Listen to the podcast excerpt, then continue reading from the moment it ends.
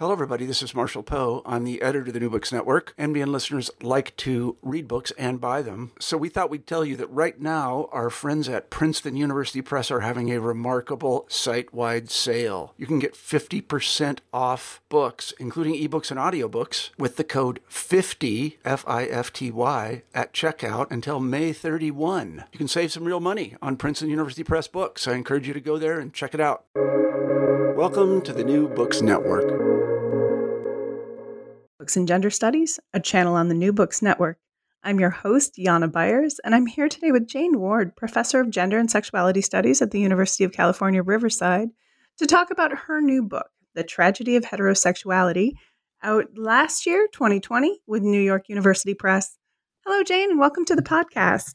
Hi, Yana. Thanks for having me. Oh, thanks so much for joining me. How are you this morning? All well in Southern California? All is well. You know, as long as there are no wildfires, we're very happy here. Oh, yeah. Well, it's not quite the season yet, right? Well, it's um, in the 80s, so that's why we're thinking about it. Things are already pretty dry and warm. Oh, that's that's a bummer. I'm can well, let's let's uh fingers crossed this year.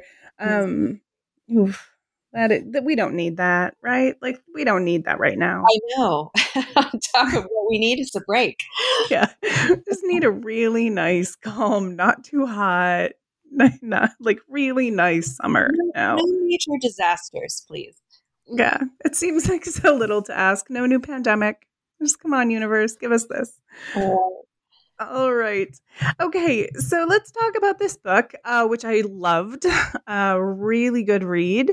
And my first goal is to place the current work in kind of your intellectual co- constellation. So, hmm. your first book, respectably, Queer, Diversity, Culture, and LGBT Activist Organizations, is 2008 with Vanderbilt, Vanderbilt University Press, was followed by the quite famous and vaguely controversial Not Gay Sex Between Straight White Men, NYU Press 2015. Uh, but these books are just kind of like the tip of the iceberg. They're just your monographs. You have these loads of articles, and they all kind of sit at the intersection of race, gender, and sexuality studies. And it seems like early on you had a focus on studying an intellectual focus on activism in queer circles. And it seems like your later work has itself become activism in queer circles. Do you think that's a fair description? I love that description. I don't know that I would have articulated it that way, but I love that. I mean, I, I think part of how I would characterize the the change or maybe even the evolution in my writing hmm. is that I was trained as a sociologist. And um, so coming out of graduate school, uh, I still was very heavily disciplined by sociology. Mm-hmm.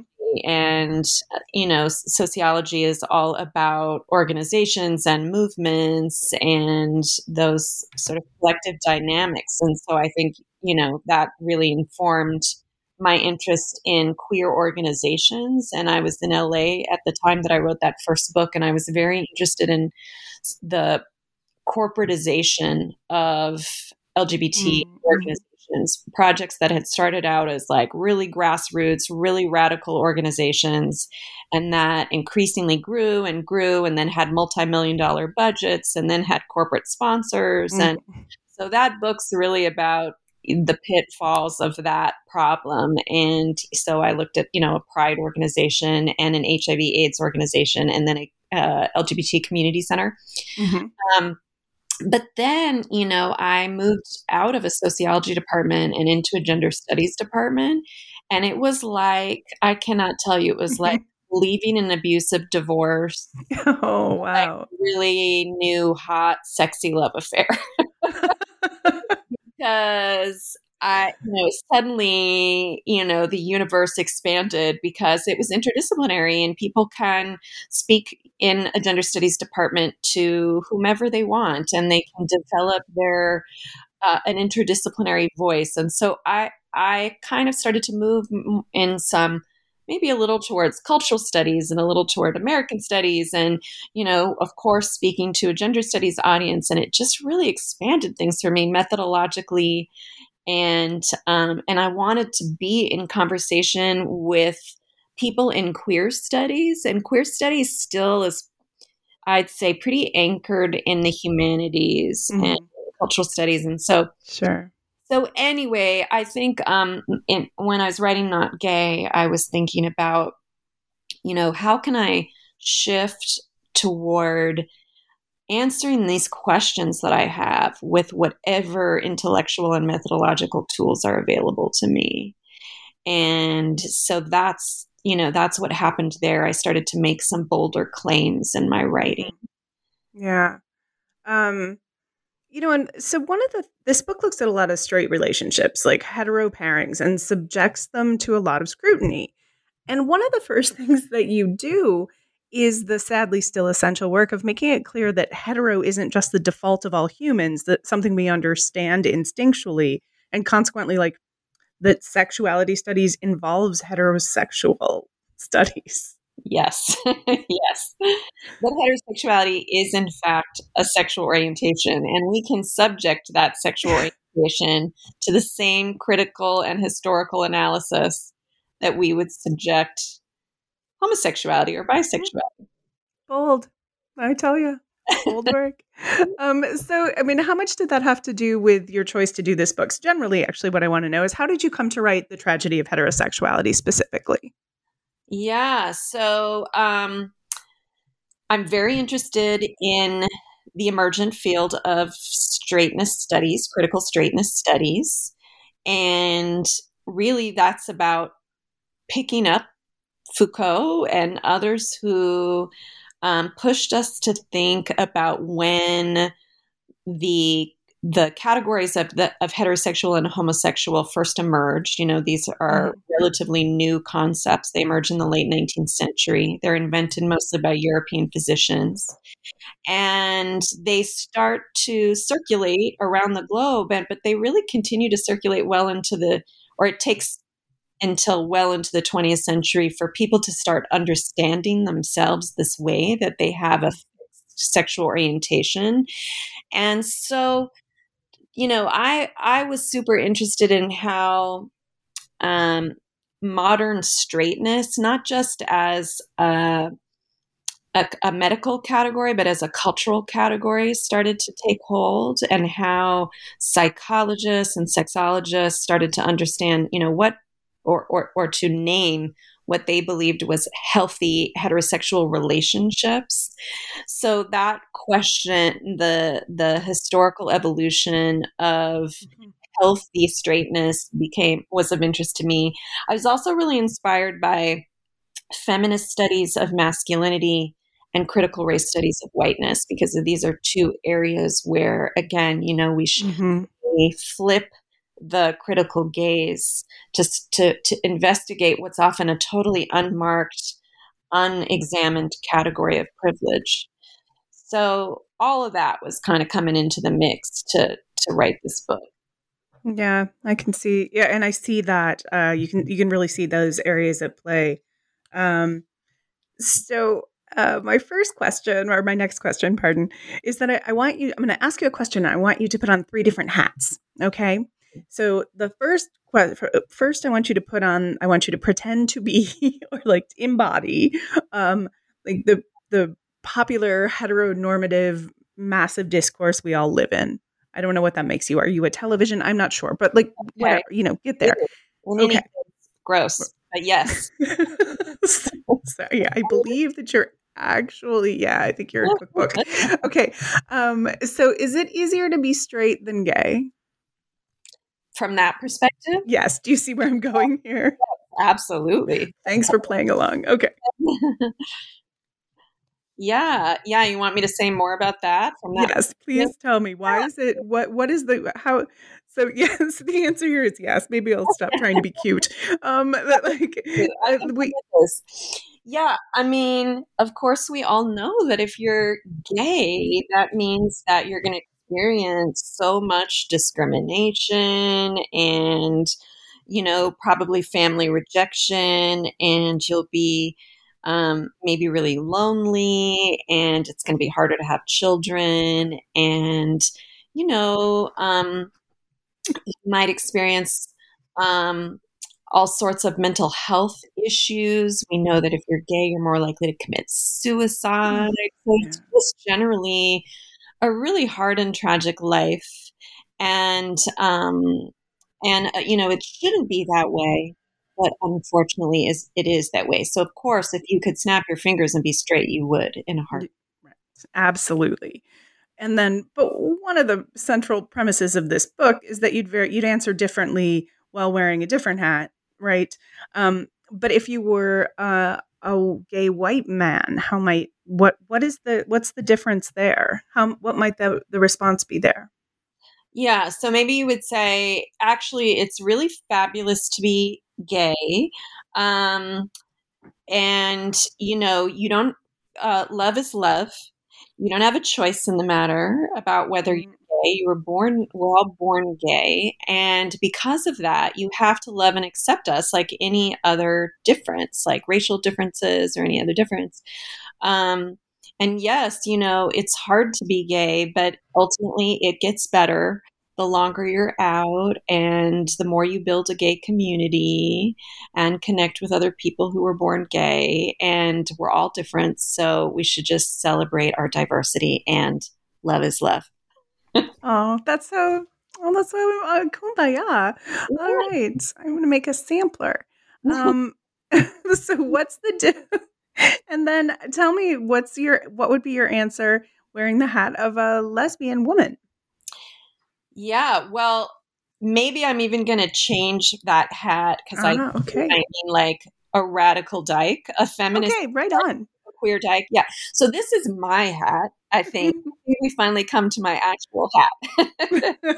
and that, so so what I would say and what I do say in the book is that neither of those discourses resonate for me at all and have not for a long time. I mean, I think the second one, the the gay, the mainstream LGBT rights narrative is one that I picked up because you know, in a way it's it's sort of compulsory if you're gay. Mm-hmm. It's like you're supposed to tell that story um, about how you know you would be straight if you could who would ever choose a life of homophobic discrimination but you you were born that way so you can't and so therefore you charge along as best you can, you know, d- um, asserting your pride in yourself.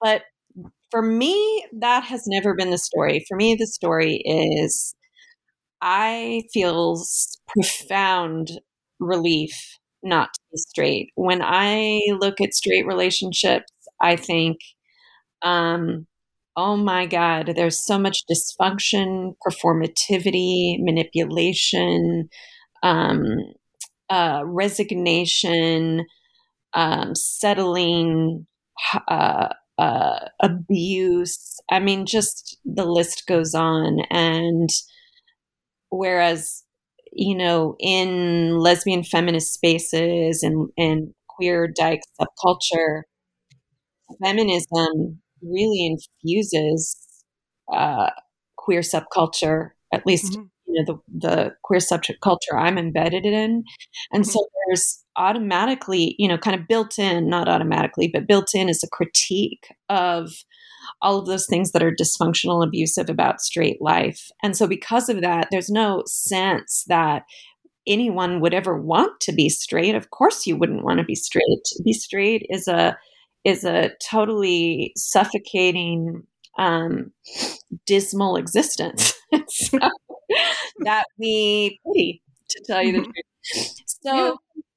so what interesting to me was that this narrative, this experience, this experience of gratitude to not be straight, had been so silenced, like so drowned out by the mainstream LGBT rights narrative. And and it just was like what's going on here that we can't tell this other story so what that's sort of one question in the mm-hmm. book is like why are we telling this story about how tragic it is to be to be gay when there's a whole other story about how tragic it is to be straight what where is that from like especially from you know these are really happy well off cis white gay men who want to talk about, um, uh, you know, well, of course I would be straight, but I was born this way. What, what's what? Where does that narrative come from? Yeah, I, mean, I know, I know where the dominant narrative comes from, but what's with that? Well, I think it's two things. The first one is that I think the LGBT rights movement, the mainstream LGBT rights movement, made a decision that that narrative is would be more uh, uh, politically strategic. Mm-hmm. Um, that straight people would respond better to that narrative. And so, if you're just thinking strategically about getting wins with straight people, getting you know acceptance and assimilation, um, as you might be thinking if you're in with HRC or something like that, then um, that I think they really doubled down on that particular approach.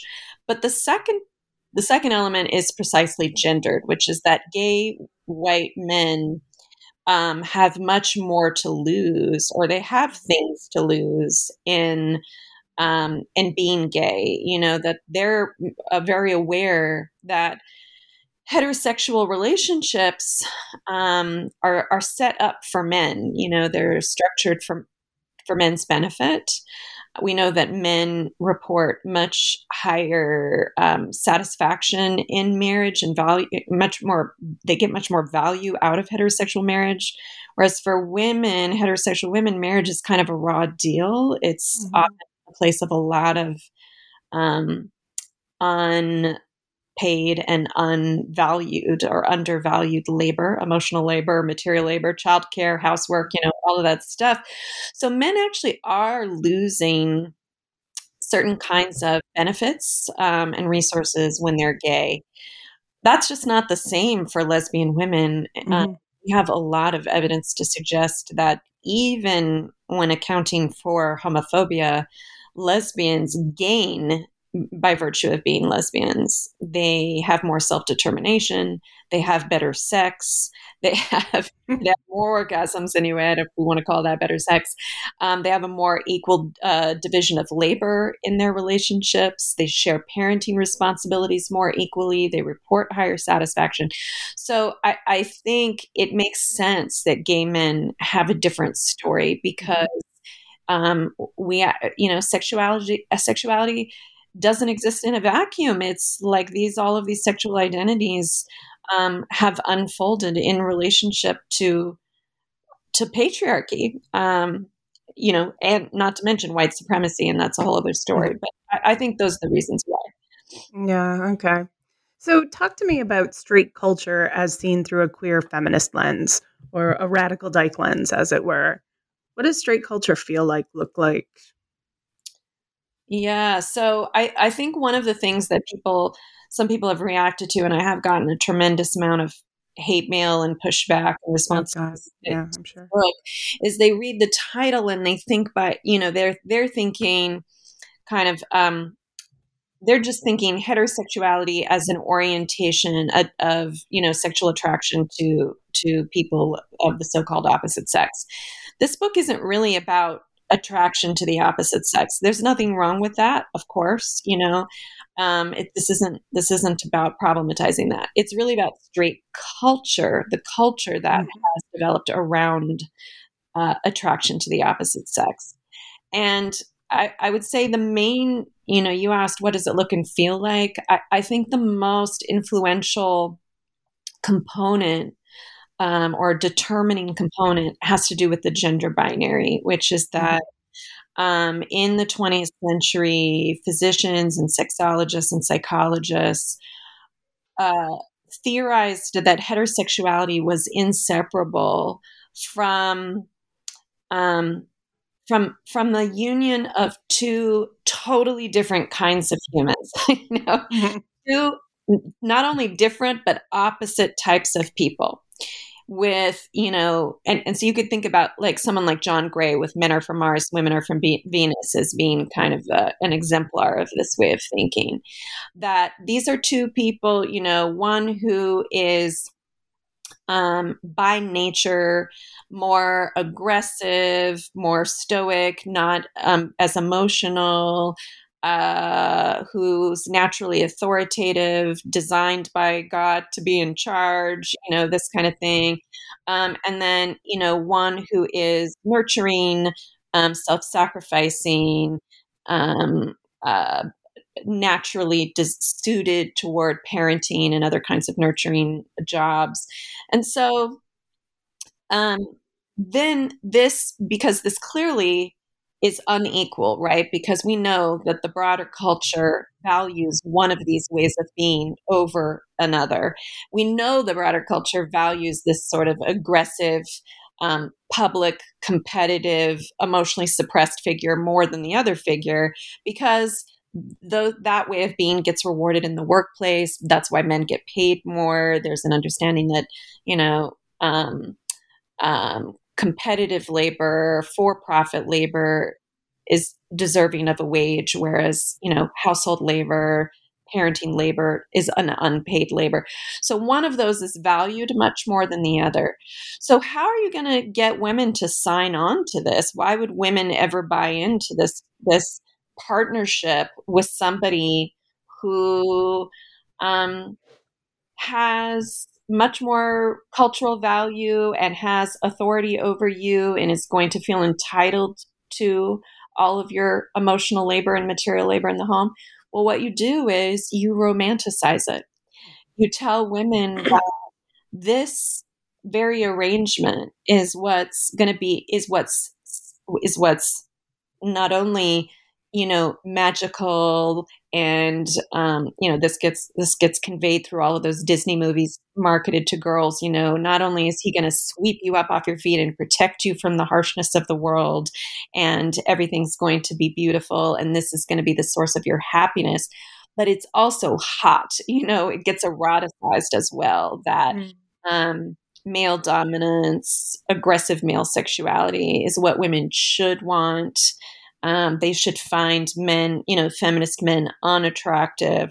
So a whole culture builds through the 20th century around romanticizing and eroticizing gender inequality. The problem is that even as women buy into that, ultimately it's not sustainable. And this is why more women, you know, women are more likely to initiate divorce than men ultimately women don't get nearly as much as i mentioned before out of heterosexual marriage as men do and they experience a lot greater dissatisfaction. And it's related to all of these things you know precisely all of these things. This is why the self-help industry is so big and why women are the consumers of marital self-help books. And that's that's the why it's the tragedy of heterosexuality and not the tragedy of being in a crap relationship right? This misogyny paradox Right. Right. right. Yes. Yeah. And since you mentioned that, so that's a that's a term that I use quite a bit in the book to describe the way that, you know, men, boys and men, straight boys and men are understand are led to believe that if they're straight that means they're really into women they're sexually attracted to women they like women and yet that that attraction to women, that desire for women, is formed in a cultural context in which the hate boys and men's hatred of women is com- utterly normalized. You know, we mm-hmm. see all the time in the media. And so there's a tension there, right? You can't um, like women and actually hate women. And so, although that is, you know, the tension that many men are living with. And mm-hmm see this all the time. I mean, the extreme examples. I talk about a lot of extreme examples in the book, but I try to lean more on the mundane examples because it's very easy, I think, for average straight men to feel like this has nothing to do with them. But really, it does. Because if you love women as much as you say you do, or if you love your wife as much as you say you do, then you're actually going to not only care about whether she has as many orgasms as you do, or whether you've done your fair share of cleaning the house, or whether her job is valued as much as your job, which frankly, that really got exposed this year with COVID. That so many men who consider themselves progressive, modern, feminist men, when they were in a bind this year um, with COVID because their children had to stay home and somebody in that marriage had to take the hit to take care of those kids. We saw a report after report coming out in the New York Times showing that it was women who were making that sacrifice women with high paying jobs, women with well established careers, women who even made more money than their mm-hmm. husbands. Mm-hmm. Still, men could not get their shit together to actually, you know, take the hit, right? So these are the kinds of mundane expressions of misogyny, of, of, of entitlement. Like, you know, ultimately, when things get hard, men choose themselves over their partners. So, I, I mean, this is a depressing thing, but mm-hmm. it also, I mean, I guess the the another way to think about it is is to just say of course you know in the same way that we haven't been able to snap our fingers in the, this country and eliminate four centuries of white supremacy we we know we have a lot of work to do and it's going to be multi-generational we have been living with patriarchy and with men's yeah god dominate you know with men's mm-hmm. domination mm-hmm. of women men's entitlement to have that power over women for centuries. Mm-hmm. So millennia. Yeah. Millennia, yeah. So, of course, it's going to still be present in heterosexual relationships. And of course, men have a lot of work to do. Sure. But we don't have to pretend to like it, which no. I think is right the other side. Right. No, right. you don't have to pretend to like it. And that's what straight culture does. Straight culture says, um, yeah, you know, there are these, and even if it, I mean, it rarely ever acknowledges them as inequalities. Instead, it chooses to see them as bioessentialist differences, that this is the way men and women are born differently. They have different brains, they have different bodies. So this is natural state of affairs.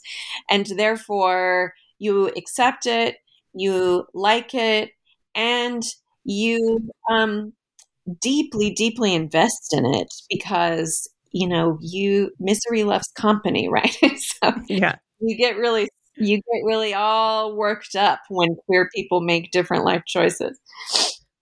okay. So I want to take a second to talk about your source material and in a couple ways. The first thing is that you use a lot of really early, distinctly feminine or like distinctly lesbian theory, um, which has kind of fallen out of fashion a bit, and I loved it. Um, and it's it was exactly right. These are these women are talking about this, you know, but it's 1970, and they're talking about these things that you're talking about. So what was your decision here to go back to the com? Uh, yeah, to uh, whomever, you know, right? Yeah, the Combahee River Collective. Yeah, there we go. That's Glorians. I'll do it. Yeah. Yeah. Um, well, w- one reason was precisely that lesbian feminism has fallen out of fashion. And, um, you know, we always have to keep our eye on that because there is a there is a way that that itself the um, the ongoing association of lesbians and lesbian subculture with uh, with that that is passe or outmoded i think is its own expression of internalized misogyny often in the queer community where we're more inclined to celebrate gay male subculture than we are to celebrate lesbian subculture. Often, we, there are so many running jokes about lesbian subculture that it's you know it, that it's all about cats and candles and flowing curtains or i don't know that it gets sexualized and mm-hmm. the raw edge of you know the very um sharp and insightful uh, critique that was available to us in lesbian feminist writing often gets dropped out and young people don't know about it. So, yeah, absolutely. I mean, I also am just, I wanted to say, let's not throw the baby out with the bathwater. Mm-hmm. Yes, lesbian feminists in the 1970s and 80s. Um, were wrong about some things, or some of the things that they were arguing for seemed like they didn't really work out, like political lesbianism, for example. and yet, that doesn't mean everything they said um, was wrong. In fact, they were spending a lot of time trying to um, develop solidarity with straight women because they saw the suffering that straight women were experiencing. And that's what I, I, I wanted to mine that wisdom because um, it got really sidetracked with the AIDS epidemic and with uh, the with queer with queer theory, honestly, which decentered mm-hmm. lesbian writing. Yeah, which decentered the. I mean, it kind of it decenters the idea of a sexed body in some ways, and um, kind of doing away with anything that's specifically and until wholeheartedly um, embraces that idea. It became became a little passe and problematic. I think there are also some negative. There's some things happening um, that are kind of negative with lesbian feminists, or not necessarily with with uh, kind of reactionary feminism that is getting that and the traditional feminist literature, the traditional lesbian feminist feminist literature is getting kind of linked to turfy stuff. Right. Yeah.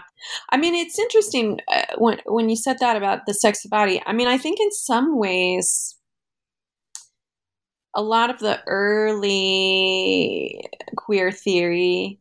Um, I mean, I think there was an interest in the sexed body, but it, it's like it was so gay male centric that mm, yeah. if there was a body part that represented queerness, it was the anus. It certainly wasn't the mm. vagina. There was a lot of interest in, you know, because the crisis of the moment was the AIDS epidemic and the um, mass, you know, the homophobic hysteria around anal sex and the mm. association of gay men with death and gay male sexuality with death and risk taking, there became a way that, you know, there was a way that um, gay male sex practices, primarily anal sex and primarily, you know, um, anal sex without with uh, barebacking, basically mm-hmm. public sexuality, all of this, you know, became the risky sexual practices that queer theories circulated around. And I understand that.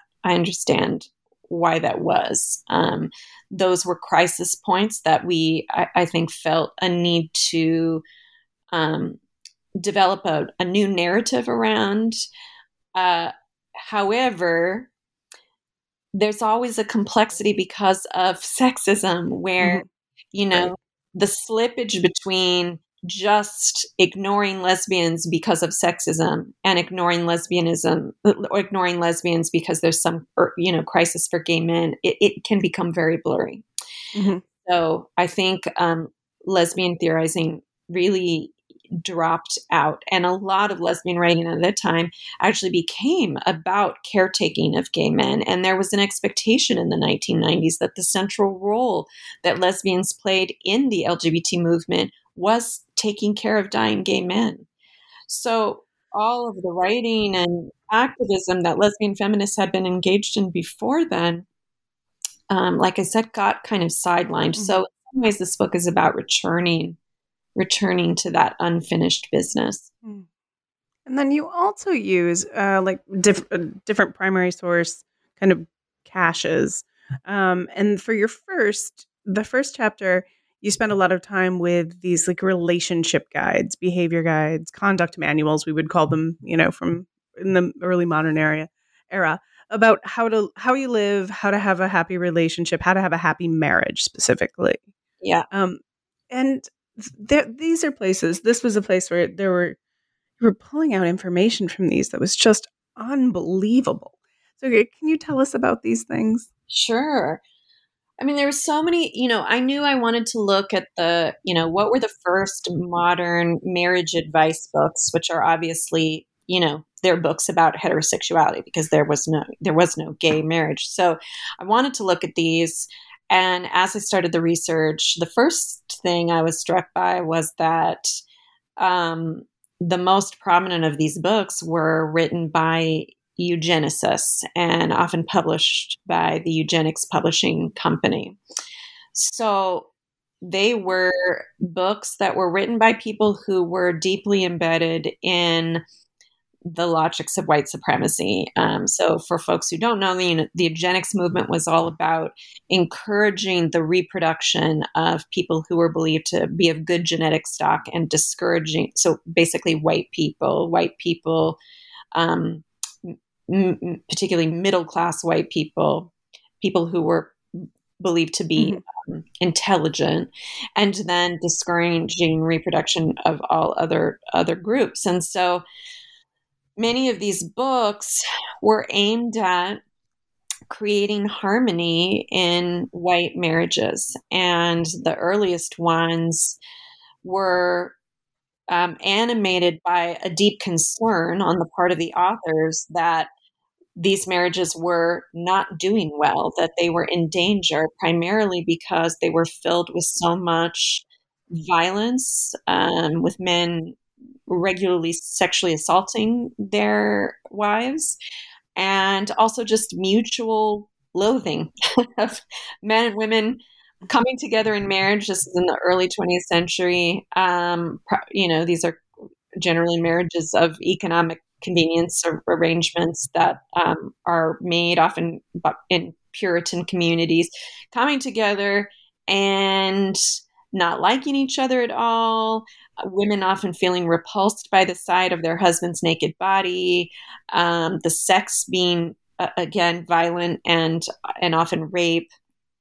Um, and just a general state of misery. And the way, you know, the the authors of these books, and they were mostly like family doctors and sexologists, they were just so explicit and straightforward that that that men and women hated each other. and so they and and they were repulsed by each other. This is the language they used and they were like we need to really fix this because otherwise these marriages are not going to last. And so they gave a set of recommendations to married couples. And at that time, the presumption was that men and women would read these books together, that they'd go to their family doctor and maybe say, mm. you know, uh, maybe maybe the the uh, the woman in the marriage might tell her family doctor or imply that she had been raped by her husband. Maybe this would come up because she was feeling you know she was depressed or anxious. She'd probably get a diagnosis of hysteria. Who knows what's going would, would have happened then. But that then they would have been given the couple would have be, get, would be given this book by their family doctor and the book would give them a set of recommendations, which at that time were primarily about what people called social hygiene. You know, like you need to do things to make your body less repellent to your partner. And so perfumes and deodorants and um, even dietary recommendations were made so that people, you know, um, had more attractive skin, were you know, had better breath, this kind of thing. So it was very interesting that the doctors were, and, and you can see this too, is at the beginning of the rise of the beauty industry, which we didn't yet have in the U.S. in the in that in anything like how how we have it now. And then by mid-century, um, we have the discipline of psychology in full force. And so the marriage manuals start to shift from being about how repulsed men and women are by one another's bodies and instead becomes about how repulsed they are by each other's personalities. And so the focus is really on what men and women, primarily what women can do to alter mm-hmm. their personality, you know, to be to, to keep the marriage um, harmonious. And so that looks like things like make sure to be really beautiful and lovely when your husband comes home from work. Make sure that the house is clean. Make sure you know don't talk about your problems. Kind of don't talk about anything because he just got home from work and he's exhausted and he can't be bothered by your the petty details of your life. And um so and then we move into the 90s with men are from mars women are from venus and all of these you know men who hate women and the women who love them, and he's just not that into you. And all of these books become kind of flashpoints in um, the in the self help industry. And really, since the 1990s, with Men Are From Mars, Women Are From Venus, the message hasn't changed much at mm-hmm. all. And that message is men and women don't naturally get along or have anything in common or like one another. So they have to learn a set of tricks of the trade to figure out how to smooth over their fundamental differences if they want to make their marriages work. And so that that looks like what you know the advice that's on offer there is women take better care of your men yeah, it's women take better care of your men, um, but you know it's re- it's it's very specific. So it tends to focus on um, expressing an inordinate amount of gratitude for any little thing that your husband does. So what John Gray says is, men or Martians um, thrive on appreciation. They need to know that they're needed and that they're amazing. And so if they take out the trash, you should do a whole, you know, jump up and down with gratitude that they took out the trash. If they, because, because, and then, and then, um, later on with, uh, um, 21st century books like Act Like a Man, Think Like a Lady, we get, you know, we, we basically are told men are on the verge of leaving you at any moment. So if you want your man to stay around, you got to treat him like a king. He needs to know that he's the man of the house.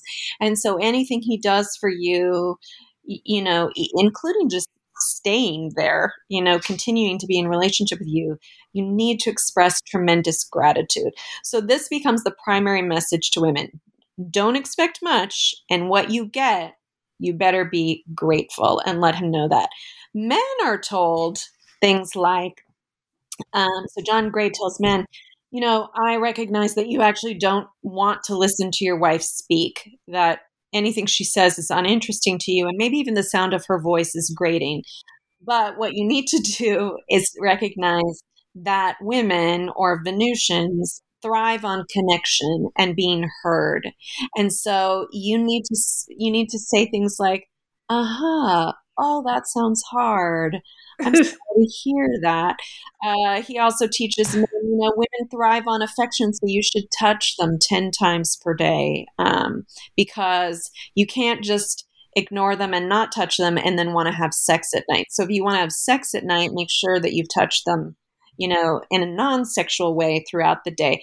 So it's again, it's just like it's a playbook of strat- tactics and strategies that men and women can learn.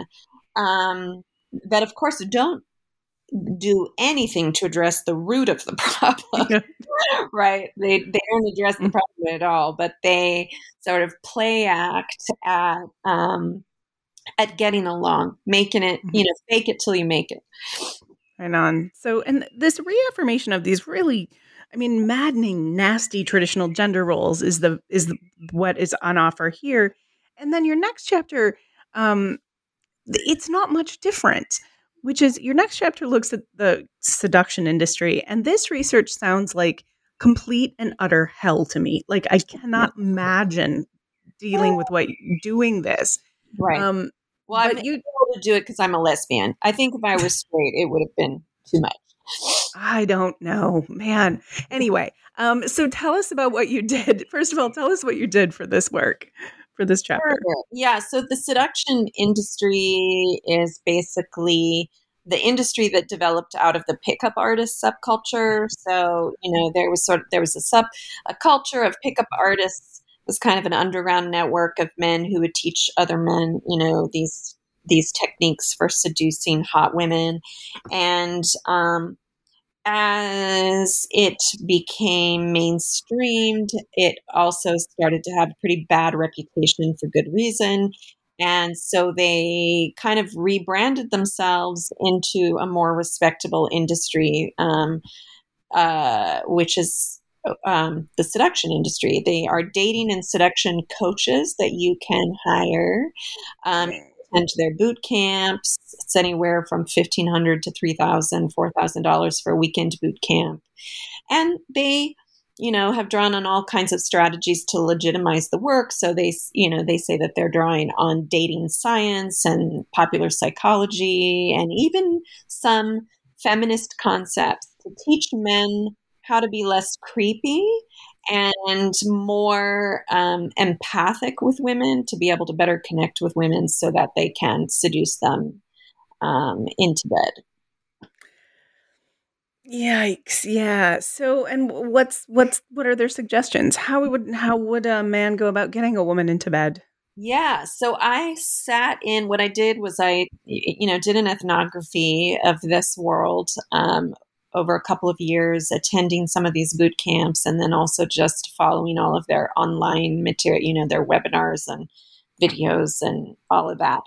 Um, so the early iteration um, involved a lot of techniques that the the seduction artists have since disavowed. So, you know, things that you may have heard of, like negging, where you, you know, you sort of insult a woman at the bar um, uh, to assert dominance over her, and the belief was that you know that too many men approach women from a place of desperation and that that's not attractive. So that if you actually deliver a subtle insult to a woman, like um, trying to think of what, like you you might say, is that your natural hair color, or something that just sort of unsettles her.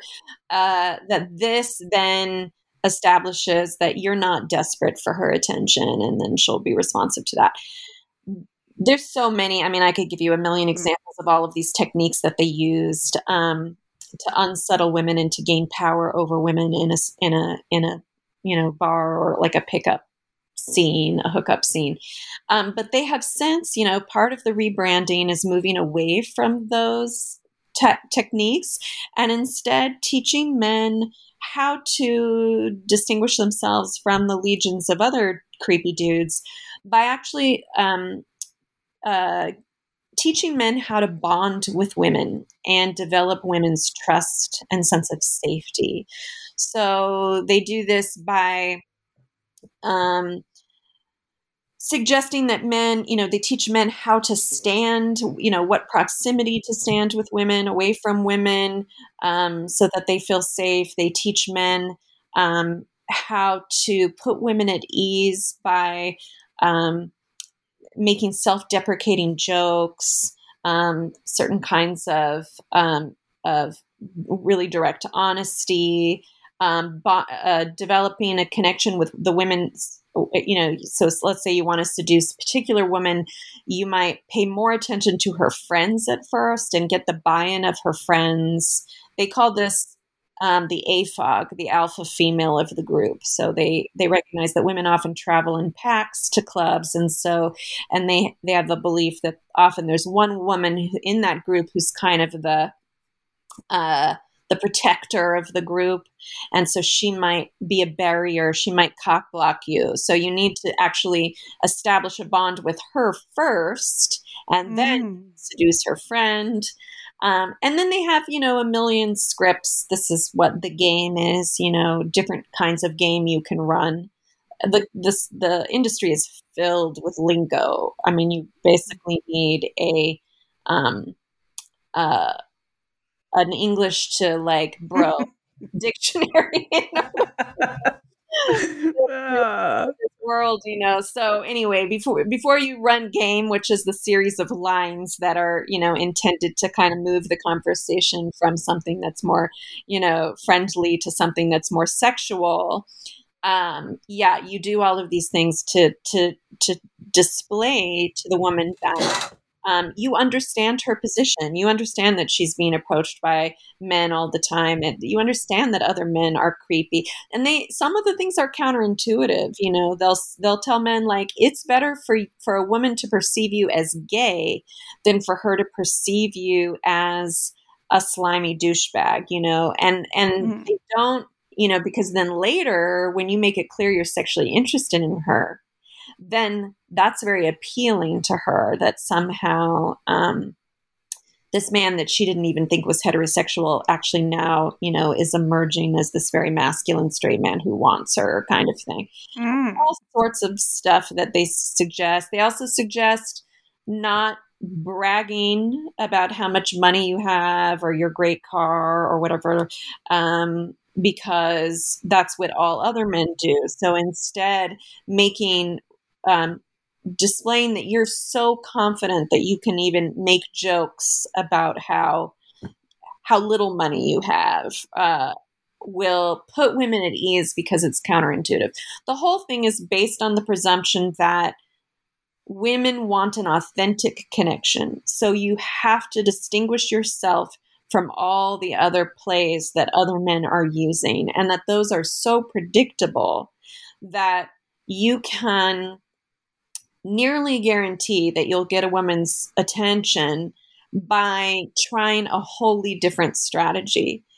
and you know they go out and practice. They do what they call infield. They practice together out in you know malls and bookstores. That's what they call day game. This is where you would try to seduce a woman in a average place like a grocery store or bookstore or something like that during the day. And then they do you know there's there's um, infield at night at bars and clubs.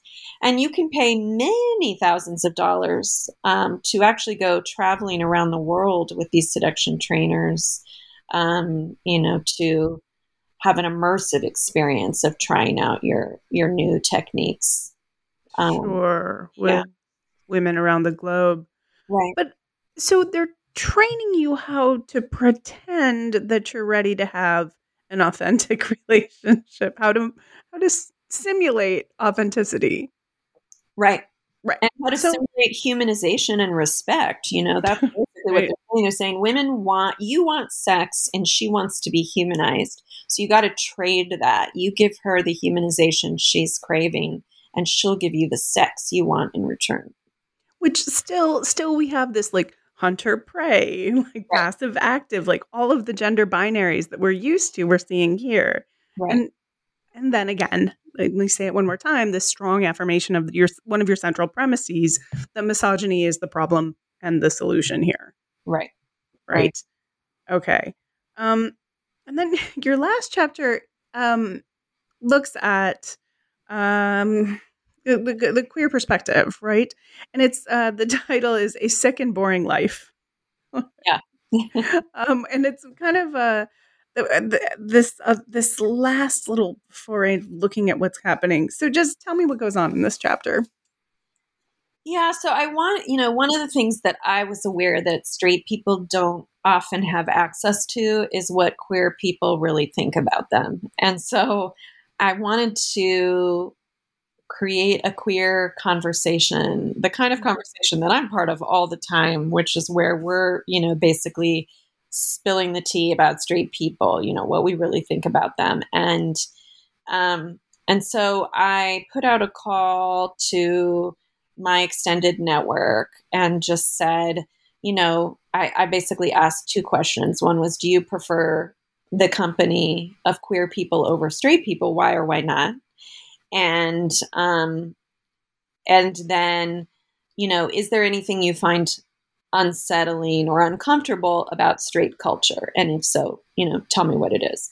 And i ask those two questions because on the one hand they're so obvious you know we we talk about this among ourselves all the time as queer people um, but on the other hand there's a kind of even to just ask them is is it can be can be controversial, right? Because um, straight people want to think, well, you know, that they can't all be um, described.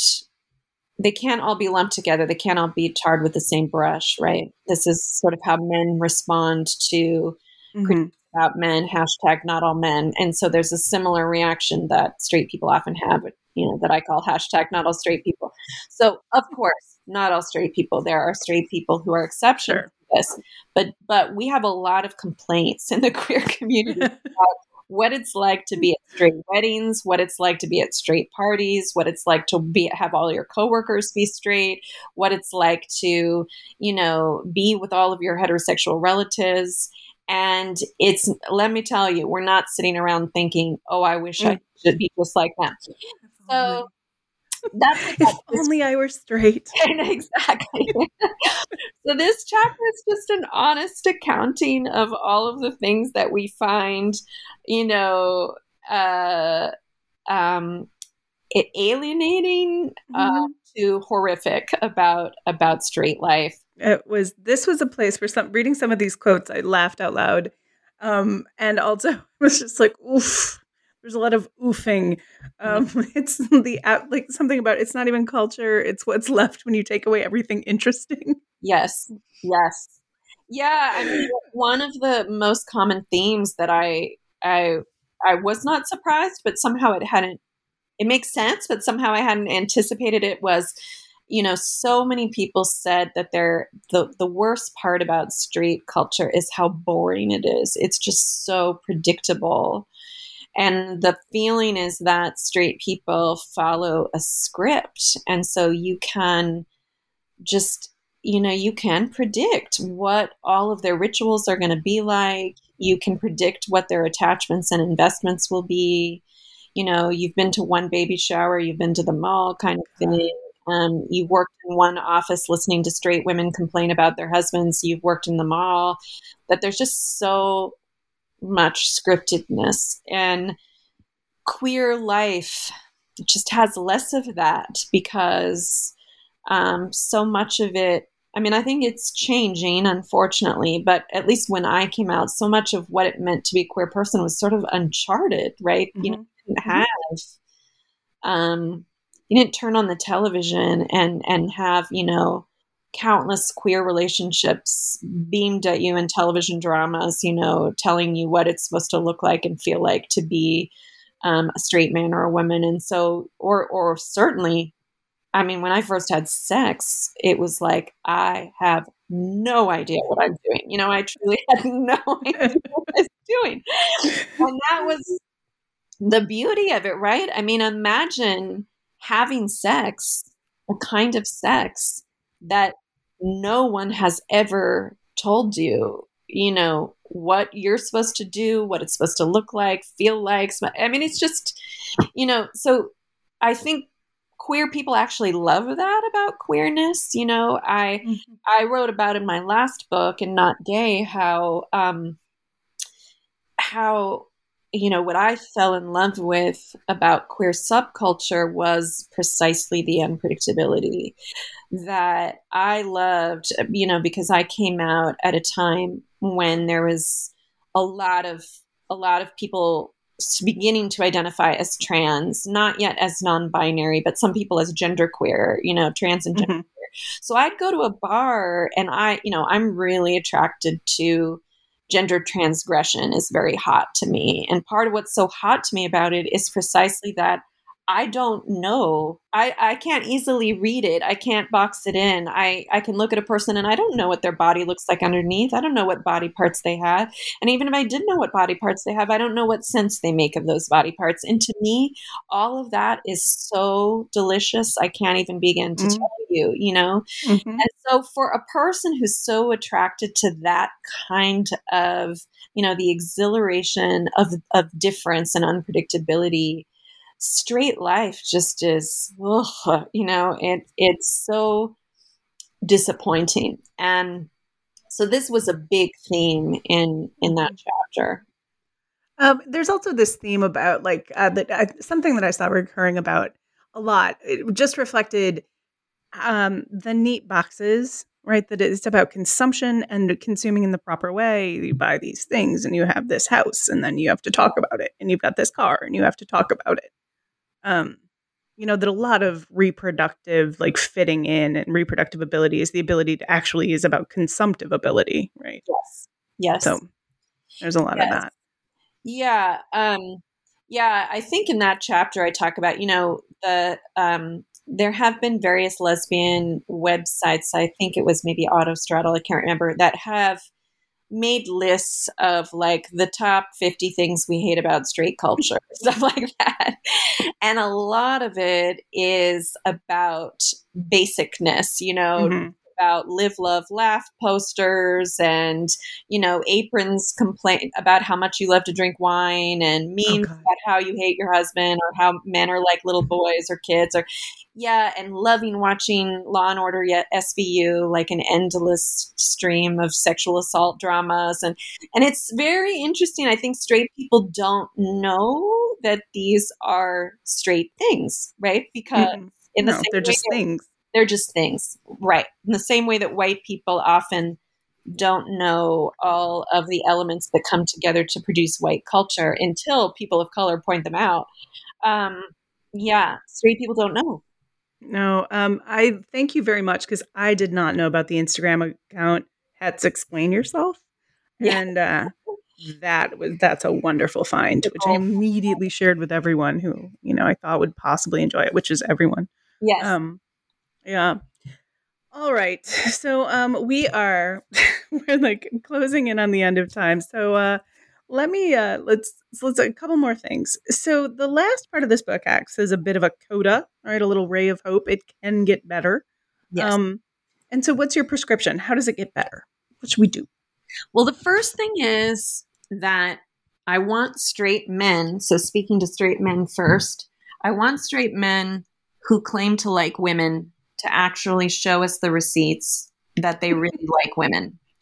So, one of the things I suggest is that we need to tell straight men that their heterosexuality, their claims to being straight, are from now on, from this point forward, going to be suspect unless they can show that they actually really are oriented towards women. And by that, I don't mean just that they like their wife or girlfriend. I mean that they care about women as a collective. They care about girls and women's well being, about our freedom, about our self determination, about mm. justice for girls and women, because that's what it means to like women in lesbian feminist community. When you are lesbian, and you desire women and you want to fuck women, that is inseparable from caring about what happens to women. And somehow that relationship has been severed for straight men. It's like you can love one woman, but not give a shit about what mm-hmm. happens to the rest of women. And so to me, that is illogical and it kind of speaks to the ongoing homosexuality or homoeroticism of straight men's lives, which is that ultimately they care more about other men than they care about women. Their mm-hmm. primary political attachments, intellectual attachments, um, even emotional attachments are mm-hmm. often with other men rather than women.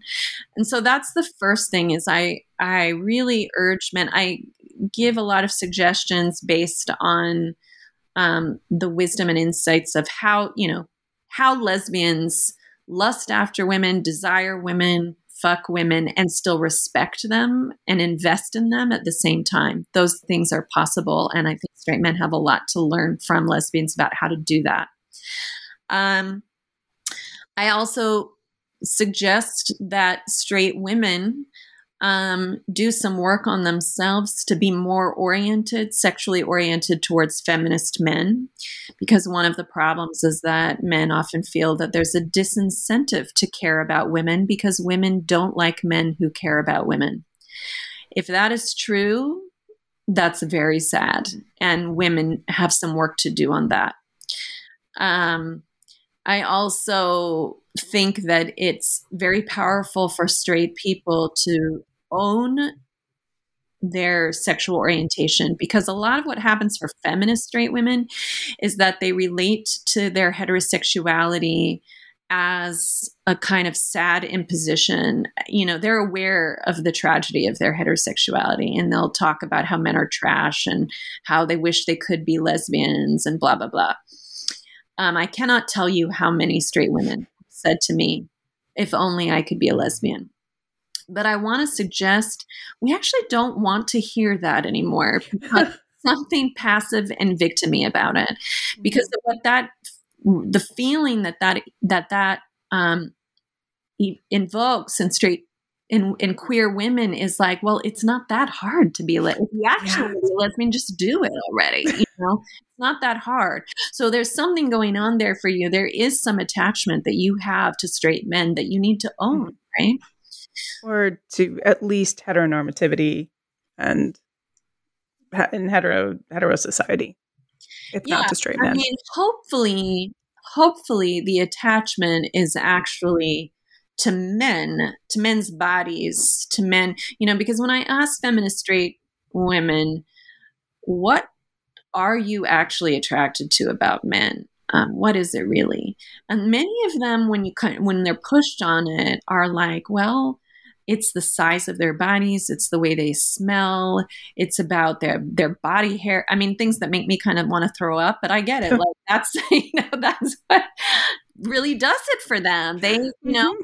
and those things are great. Those are just fleshy facts and there's nothing wrong with those. The problem is men's personalities so, so we can get men to be feminist men with hairy bodies, hairy big body, or all those mm-hmm. big muscles, all those things that straight women are attracted to, then how delicious, right? You know? Yeah, perfect. Yeah. yeah. And well, and that's the future we want. That's the future we have to create. Right. Have, everyone can have sexual and emotional satisfaction in their intimate relationships if that's what they want. Oh my God. Wouldn't that be amazing? Wouldn't wouldn't it be nice? Mm-hmm. Yeah, what a great place for us to wrap it up. So, one more question. Uh, what's next for you? What are you working on now? Well, I'm working on two projects that are not so related to this actually which is a Ooh. surprise because i've been going hard on straightness for a while here i mean i guess one of them is a little bit related which is that you know i live in la uh, and i have a lot of contacts in the entertainment industry and so one of the things that i had been observing was the impact of the Me Too movement on the entertainment industry and specifically the way that sex scenes, that television sex mm-hmm. scenes are filmed. Hmm. So I've been doing a, a lot of research on that relationship because what has become clear after Weinstein and um, Time's Up and all of that is that many women have basically been coerced or sexually assaulted on set in, during the making of sex scenes. And um, and we have a lot of work to do to make that a more ethical um, workplace. So I've been doing some work on that. And then the second thing is my um, colleague Soma Chaudhuri and I are putting together a book um, on witches and witchcraft, which is another another love of mine. It's about hmm. the it's about the global, you know, witchcraft persecutions mm-hmm. around the globe. Um, many people in the U.S. are not aware that women, thousands upon thousands of women, are are still being murdered um, in India and numerous countries in Africa because of their um, imagined associations with witchcraft. And at the same time, in the United States, um, witchcraft has become incredibly trendy, and many people are claiming it on social media and practicing it. So, anyway, this book will be it's an anthology, it'll be a global accounting of all the various meanings of witches and witchcraft um, at this time. Oh, that's fascinating too. I'm excited about that work. That's oh, really cool. When it when it comes out. Yeah, we will talk about that. I would love it. And I will definitely read it. Um so yeah, Jane, thank you so much for meeting with me today. This has been great. I loved the book and I loved our t- conversation. Thanks so much. Absolutely, anytime. All right. Bye-bye.